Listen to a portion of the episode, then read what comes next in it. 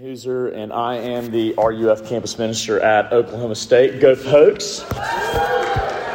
You can't, you can't not do it. Uh, yes, uh, it, it, has been a privilege to uh, be able to minister to several of y'all's covenant uh, little kiddos. I know they're still your little precious angel babies, and they are, um, and they're just growing up, uh, and they're awesome. Uh, even just the other day, I had a meeting with Ricky Jones Jr., uh, aka Isaac, um, and uh, it's, it's awesome just the similarities there. But uh, truly, I am very thankful. Thank you, Ricky and Jonathan, in the session for allowing me to preach. If you would open up your Bibles to Genesis chapter 3. The very first book of the Bible, Genesis chapter 3. We're just going to read verses 1 through 15 this morning. At RUF, one of our core principles is that we believe that Scripture is God's Word. And that means for our students that whenever we proclaim the Word, that what we're saying is that, hey, you might hear so many different things throughout the week, but here's where you can ultimately find truth. This is where you can have hope. Because there's a lot of people saying a lot of different things, and our students need to know where truth is. So, with that in mind, let us read Genesis chapter 3, verses 1 through 15. Now the serpent was more crafty than any other beast of the field that the Lord God had made. He said to the woman, Did God actually say, You shall not eat of any tree in the garden? And the woman said to the serpent, we may eat of the fruit of the trees in the garden, but God said, You shall not eat of the fruit of the tree that is in the midst of the garden, neither shall you touch it, lest you die. But the serpent said to the woman, You will not surely die. For God knows that when you eat of it, your eyes will be opened, and you will be like God, knowing good and evil. So, when the woman saw that the tree was good for food and that it was a delight to the eyes and that the tree was to be desired to make one wise, she took of its fruit and ate. And she also gave some to her husband who was with her, and he ate. Then the eyes of both were opened and they knew that they were naked, and they sewed fig leaves together and made themselves loincloths. And they heard the sound of the Lord God walking in the garden in the cool of the day. And the man and his wife hid themselves from the presence of the Lord God among the trees of the garden. But the Lord God called to the man and said to him, Where are you?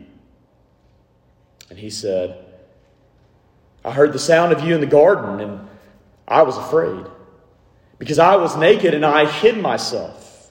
And he said, Who told you that you were naked? Have you eaten of the tree of which I commanded you not to eat? The man said, The woman who you gave me, she gave me the fruit of the tree, and I ate. Then the Lord God said to the woman, What is this that you have done? And the woman said, The serpent deceived me and I ate. The Lord God said to the serpent, Because you have done this, cursed are you above all livestock and above all beasts of the field. On your belly you shall go, and dust you shall eat all the days of your life. I will put enmity between you and the woman, and between your offspring and her offspring and he shall bruise your head, and you shall bruise his heel. This is the word of the Lord. God's people said, There we go. Let's pray. Our Heavenly Father, we do ask that in this time, and in, the preaching of the word, this very Christian act, help us to know that it is not merely a man speaking, but it is you speaking through a sinner. And help us as we hear your word that we would deal with you and that you would deal with us. Father, for those who are not believers in here, that they might see the Lord Jesus and believe. And Father, for those of us who have believed for as long as we can remember, help us to continue to look to Him, knowing that it's only in Him that our sins can be dealt with. We need this hope this morning. And so we're asking, Holy Spirit, that you would help us to transform us and to apply this to our hearts. We ask all this in the name of our Lord Jesus Christ. Amen. Everything he saw walking around the city made him think of some way that it could be better. He was always burning up with ideas, just burning up with them. So Robert Caro records the words of Frances Perkins, who was describing the great Robert Moses. Robert Moses uh, is the man who may have single handedly transformed New York into ways in which no one has ever seen a city be transformed. Some have described Robert Moses as uh, arguably the greatest builder in the history of the world. And there was one particular idea that came to Robert Moses that really got him burning inside. And as Caro writes, one Sunday in 1914, excuse me, a group of young men and women where they were taking a ferry to a picnic in New Jersey. Robert Moses was standing beside Frances Perkins on the deck. And as the ferry pulled out into the Hudson and the bleak mud flats of Manhattan Island, shrouded in smog, spread out behind them, he suddenly said excitedly, Isn't this a temptation to you? Couldn't this waterfront be the most beautiful thing in the world? You see, Robert Moses had an eye for seeing something that could be developed out of nothing. But as much talent and vision as he had, he also produced a lot of havoc and destruction. And we love to see when people can take nothing and make it into something, but Robert Moses would often take something and make it into nothing.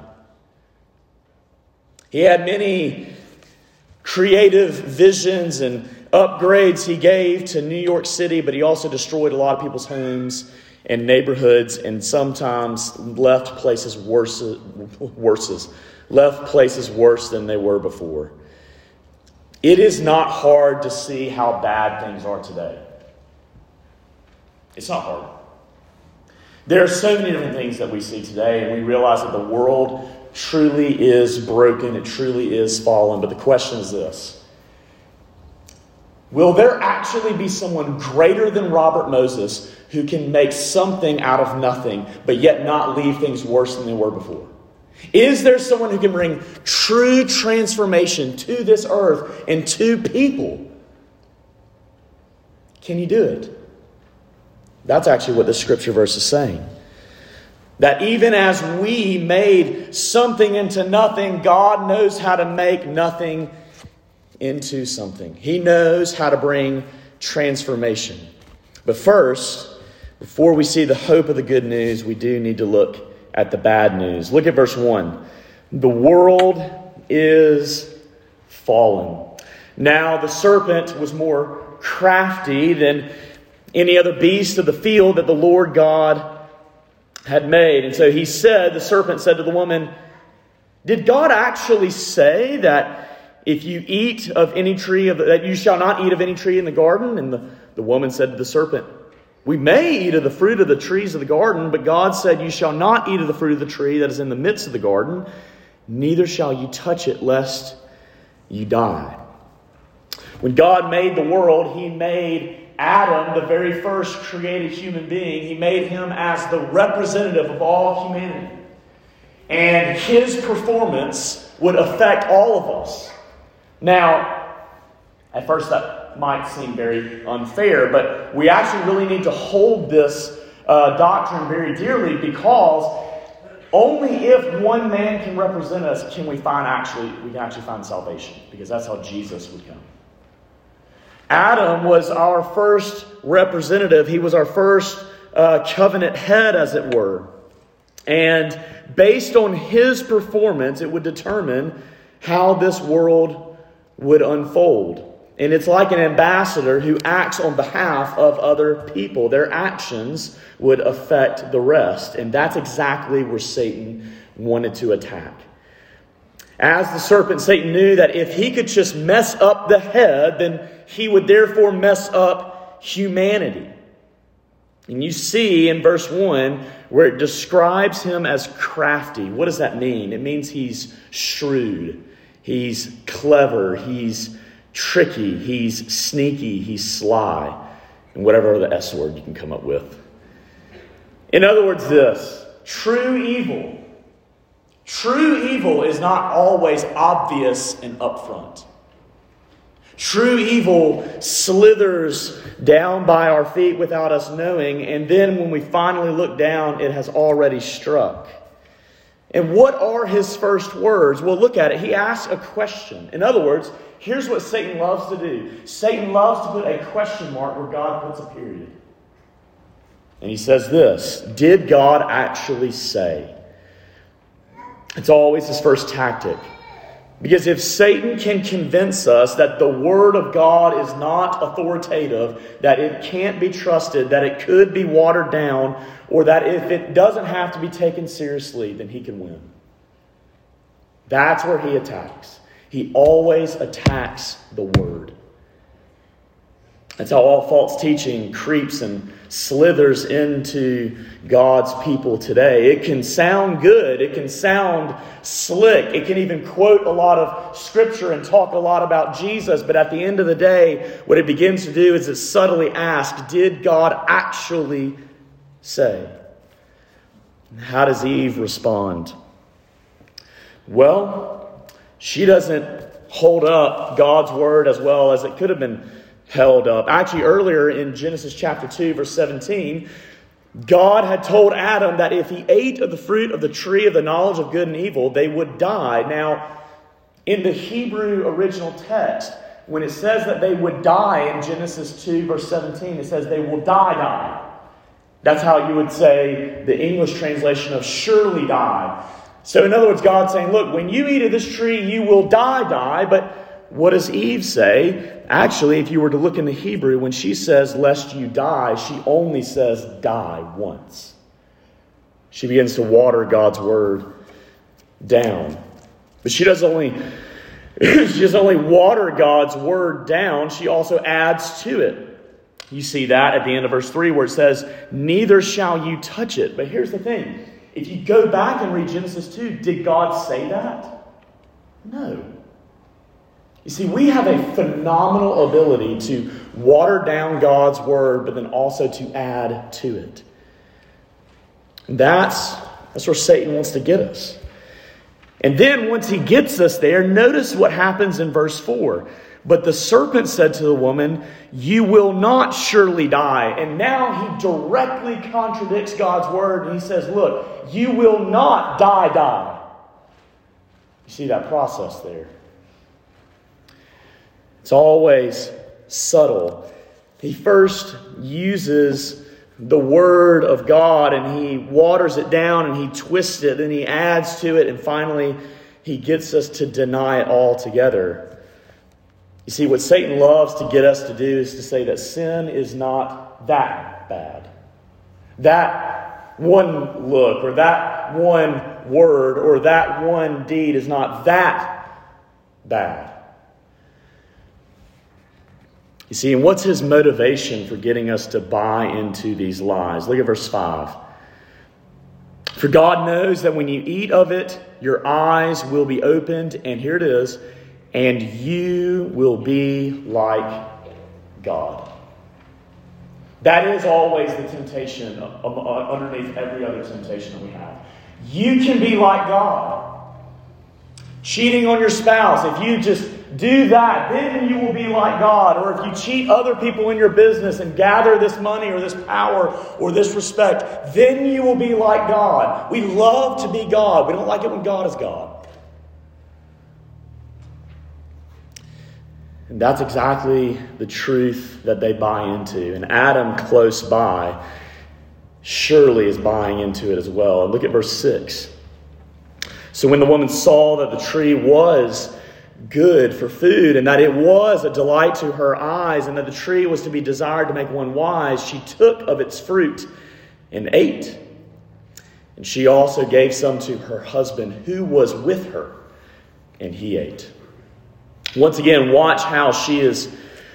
excuse me, watch how she is tempted. She sees the fruit, then she delights in the fruit, then she desires the fruit, and then she takes it. And it is very often the same process with us today. We look at temptation, and the more and more we look at temptation and we think about that temptation, the more it forms those delights and desires, and then we take and we eat. What's interesting is that after we fall into temptation, haven't we often been there where after we sin, we say, How in the world did I get myself in this situation? You been there? Yeah. He's crafty. That's how it happens. You see, when she takes and eats, she turns and gives some to Adam. And when Adam eats, boom, their eyes are open. The fall has happened. They know they have sinned, and Adam has ruined humanity. Do you want to know why the world is the way it is today? Here it is. You can listen to so many other things in today's world. You can listen to so many things other people say. But at the bottom line, why is the world the way it is today? This. This is it. What does it mean for our world to be fallen? It means that in Adam, as Romans 5, the second half talks about, it means that when Adam sinned, there's such a union with us and Adam that we sinned as well. You see, we're not only guilty for the sins that we live out today, we are actually also guilty for Adam's sin. And once again, you might say, well, how is that fair? Well, once again, spoiler alert, um, that has to be true if Jesus' righteousness will be imputed to us. We've got to hold on to this. The bad news first, then the good news. But if we reject the bad news, we inevitably reject the good news. And so when the fall happened, when original sin took place, what happened? Well, they die, died. But the story didn't end, did it? They died spiritually immediately, and that death would have ripple effects into dying mentally, emotionally, relationally, and physically. You see, the heart of the problem in today's world is the problem of the heart. The heart of the problem in today's world is the problem of the heart. And it's not just the hearts out there, it's the hearts in here, the heart standing here. Wherever we go, sin goes. Wherever we go, suffering goes. You see, even as Jerome, the fourth century theologian who tried to separate himself from the wor- world and in order to never be tempted again, well, he began to notice that even when he was alone, he still had lustful thoughts. You see, wherever sinners go, Sin goes with them. The reason why there is so much evil in the world today is because of the fall, and it's because of our sinful hearts, and it overflows into everything that we do. And so when their eyes are opened, they immediately are ashamed. Look at verse 7. Then the eyes of both of them were open, and they knew that they were naked, and they sewed fig leaves together and made themselves loincloths. You see, when our eyes are opened to actually see our sin, when we see actually how naked and exposed we are spiritually, when we see how unclean and sinful we are, what do we do? We will do whatever it takes to clothe ourselves. We love being spiritual tailors. You know, tailor makes clothes. Well, that's what we do. When we see our sin, we're constantly trying to make our own clothes, and we'll do whatever it takes to cover it up. Here's what Brennan Manning says Adam and Eve hid, and we all, in one way or another, have used them as our role models. And why? Because we do not like what we see. It's uncomfortable, it's intolerable to confront our true selves. And isn't that why we are often so obsessed with social media? or the metaverse. Because what we can do there is we can clothe ourselves, we can be our spiritual tailors, so that the world sees us the way we determine the world to see us. Because if they really saw us the way that we were, they would see there's a lot messed up in our own hearts. You see, the fall is why all tragedy has happened. The fall is the reason why there are broken bodies, broken relationships, murder, revolt, betrayal, backstabbing, war, gossip, political turmoil, and always death. Death is not natural. When you go to a funeral, and I try to tell my students this when you go to a funeral, and if they're a believer, yes, you have unbelievable hope. But nevertheless, when you see death, you should say, things are not right. They need to be made right. That's what it means that the world is falling. But look at verses 8 through 13. It's not just that the world is fallen, but that this, this fall brings fall out. And they heard the sound of the Lord God walking in the garden in the cool of the day, and the man and his wife hid themselves from the presence of the Lord among the trees of the garden. You see, we, when we see how dirty we are, we like to play hide, but we don't like it when other people play seek. Right? We love to play hide, but we don't like it when other people play seek. And that's what our consciences feel. Our conscience torments us when we see our very sin, our very failures, our very weaknesses. And rather than running to God, we run from God. We are all Jonah.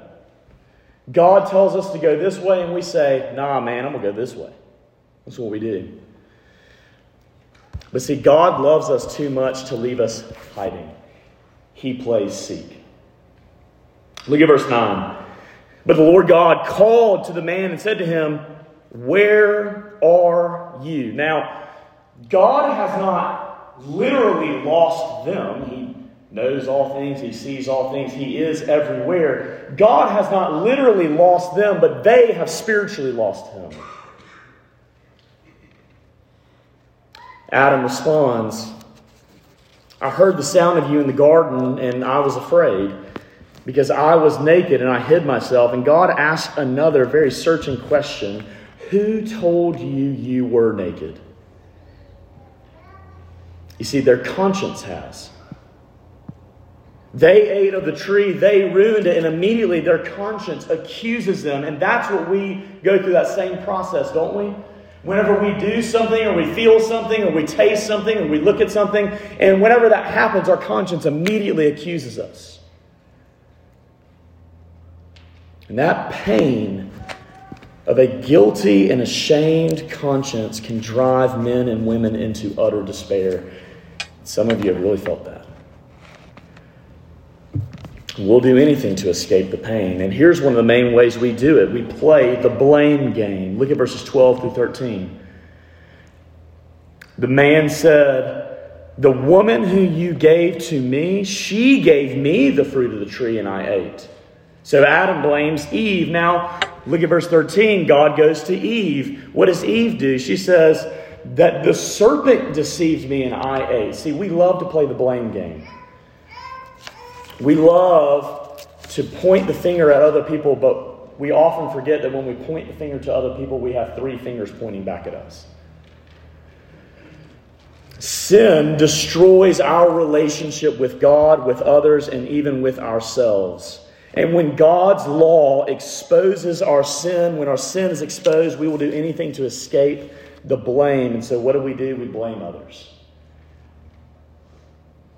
Now, to be sure, we live in a world where we are all simultaneously sinners and sufferers. It is not either or. And if we view ourselves as only one or the other, then we're actually going to interpret the world very wrongly. We are sinners and sufferers. And one of the things that modern psychology can often tell us is that we are only sufferers. We love to only place the blame on other people. And the way we are the way that we are is only the fault of other people. And this is actually the big ideology of Les Mis author Victor Hugo. Victor Hugo believed that people are not bad, but they are made bad by their circumstances. But here's the thing as bad as our circumstances might be, and as bad as the sin is that others have sinned against us with, we are still not only sufferers. We are sufferers, but we're not only sufferers. If I can quote Austin Royal, who once said, Sinners tend to respond sinfully to being sinned against. That's a good quote. Sinners tend to respond sinfully to being sinned against, and we do. That's why when one of the papers posed the question, What is the problem with the world? G.K. Chesterton wrote back two words I am. We're not only sufferers, but we're also sinners, and sin just influences sin. You see, we have an enormous capacity to respond to being sinned against by sinning. The fall brings fallout, and that should build the tension here is this who in the world is going to save us? Is there possibly someone greater than Robert Moses who can see nothing and actually make it into something? Well, this is the good news. There is. Look at verses 14 to 15. The Lord said to the serpent, Because you have done this, cursed are you above all livestock. So, in other words, God's giving a curse, but watch what happens in the midst of the curse. Cursed are you above all livestock and above all beasts of the field. On your belly you shall go, and dust you shall eat all the days of your life. Now, watch this. I will put enmity between you and the woman, between your offspring and her offspring. Now, watch this. Here it is. The offspring of the woman, he shall bruise your head, and you shall bruise his heel. Let me ask you something. Which injury is worse, a foot injury or a head injury? You see, what is a curse? A curse is a binding word that determines reality. And whose curse is it? It is God's curse. It is not Satan's curse, even though he was cursed. But who is doing the cursing? God is. Now, that's actually good news. Because it means if we want the curse to be lifted, we need to deal with him and not try to make it better ourselves. You see, the curse is God's just penalty for sin, and that's why He gives it. You see, once again, you might be tempted to think, isn't this harsh of God to do?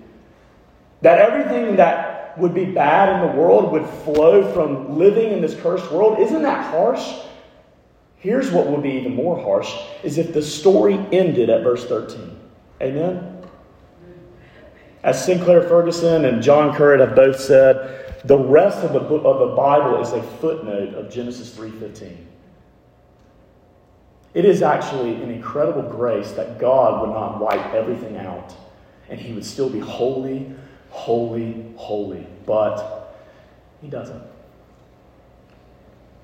He gives the curse, and the curse grips us, and it and it it, it determines our reality. And one of the things in that curse that you see is that there's going to be enmity between these two lines. That's actually the, the big theme of the first five books of the Bible is that the godly line is always going to be attacked by the ungodly line. That's what Satan loves to do. But yet, amidst the curse, there is the promise. The serpent will find ultimate ruin. Amen? Come on now, we're going to get going. That's what I tell my students. We're going, this is good news. You see, someone from Eve, someone from Eve will come. Someone from a, a, a, an actual, like, born of a virgin with our own very flesh. If you threw a tennis ball to him, he would actually catch it. It wouldn't be like, you know, just a hologram where it would go through him. A true man, but yet also more than a man. Because we know that the true snake crusher would be God Himself, the Yahweh of the Old Testament, taking on our flesh. Or as John 1 says, tabernacling amongst us. He would be the snake crusher. He would be the one who would crush the head of the serpent so that we might be set free. Imagine this, though. Imagine young Jesus reading this. You thought about this? Jesus would have had to grow like any other normal human being would have had to grow. And the Holy Spirit would have been making known to him more and more what he would be doing on this earth and his purpose. And think about as he would read this, what would he have thought? Here's what he would have thought That's me. And there's no other way.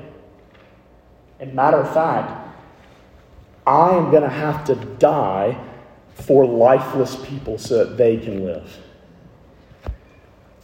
Imagine as Jesus looked at the surrounding crucifixions and as he saw bodies upon those crosses, and he was starting to put two and two together, and he would have realized so that's where it's going to happen.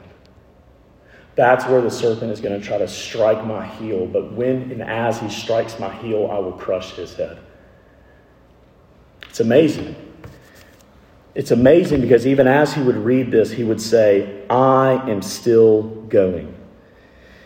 Jesus is the one who came to do what Robert Moses could never do, what Adam could never do. He came at the opportune time in world history and he had a showdown with Satan. He never gave in to temptation. He never sinned. He never had a sinful desire. He stood up to every test. He lifted every weight. He was perfectly righteous. And even when he went to the cross and took the wrath of God for the sins of his people, he never disobeyed. He got all the way to the point, as John 19 30 says, where he would say one word in the Greek translated in three words in English. He would say, It is finished. Imagine that. It is finished. Here is how true transformation can come. Isaiah 53 verse 5 says, and verse 10, but he was, uh, but he was pierced for our transgressions. He was crushed for our iniquities. Yet it was the will of the Lord to crush him. And that's what Jesus would fulfill. God never had a plan B. Because if God had a plan B, how do we know he wouldn't have a plan C? God has always had a plan A. And because God has a plan A, you can look at this text and say that no matter how chaotic the world gets, no matter how chaotic my life gets, or no matter how chaotic my heart gets and all these sinful desires and, and just trying to overcome it, you can know this Jesus will win. Amen? He's the only one who can reverse the curse. He can only one, he's the only one who can bring true transformation. Listen, you are not saved because you feel sorry enough for your sins. You are not saved because you pray enough to be delivered. You are not saved because you come to church enough. God saved you when you were his enemy, not when you were his friend. That's what makes this amazing. It's all of grace, and it is all of Jesus. And that is why Jesus must be everything that we do in ministry. And that means this because of Jesus, I want you to think about all the ways in which you have had, you've gone through some of the worst sufferings in your individual life. The ways people have sinned against you, the ways people have, have just maybe tormented you or whatever it is, and the ways that you've sinned against other people. All of that will be reversed. You see, picture it this way. It's like you had a cup of water and that cup was filled, and then your sin empties it. But God, when He restores you, does not just fill the cup back up. He takes that cup and puts it in the bottom of the sea. Is that cup filled? It is filled, but it is far more overflowing. That's what God's going to do through Jesus Christ. You see, look at verse 21 if I can skip ahead just for a second. God doesn't leave Adam and Eve trying to be their own spiritual tailors. Matter of fact, it's interesting because even though they had made themselves clothes, he still calls them naked. So, in other words, this even though you might try to clothe yourselves with social media or your business or your children's success or whatever it is, you might try to clothe yourself, but God still sees that you are naked. And so, what does he do? Look at verse 21. And the Lord God made for Adam and for his wife garments of skin and clothed them. In other words, Something had to die in order to clothe them. That's what Jesus does for us. Jesus does not wait for us to clean ourselves up. He does not wait for us to come halfway. It's like the parable of the prodigal son. When that son comes back and he is still stinky, and put, put, an, put, put an A in stank. That, that dude's dirty. He doesn't say, dude, go take a shower and then I'll put the robe on you. No, no, no. He says, put it on him. Matter of fact, he almost tells him, if I may say, he's trying to make up his own excuse and he basically says, Mm-mm, be quiet, shut up, take this robe. That's your identity. Amen? That's what you can have in Jesus Christ. It's amazing. You see, Jesus is the only one who can actually do what Robert Moses, what he could not do. There's a scene in The Lord of the Rings when Samwise Gamgee he sees Gandalf after having survived imminent danger. And you've probably heard this or read this many times, but it's so good. Sam says, Gandalf, I thought you were dead. But then I thought I was dead myself. Is everything sad going to come untrue? And in Jesus Christ it will. That's the only way. And that's the good news that you can run to. That's the good news where you can stop trying to be enough. You can stop trying to clean yourself up. You can stop trying to be a spiritual tailor. And you can just come to Him.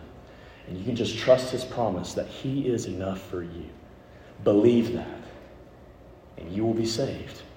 And you will see your life in this world eventually transformed. Let's pray.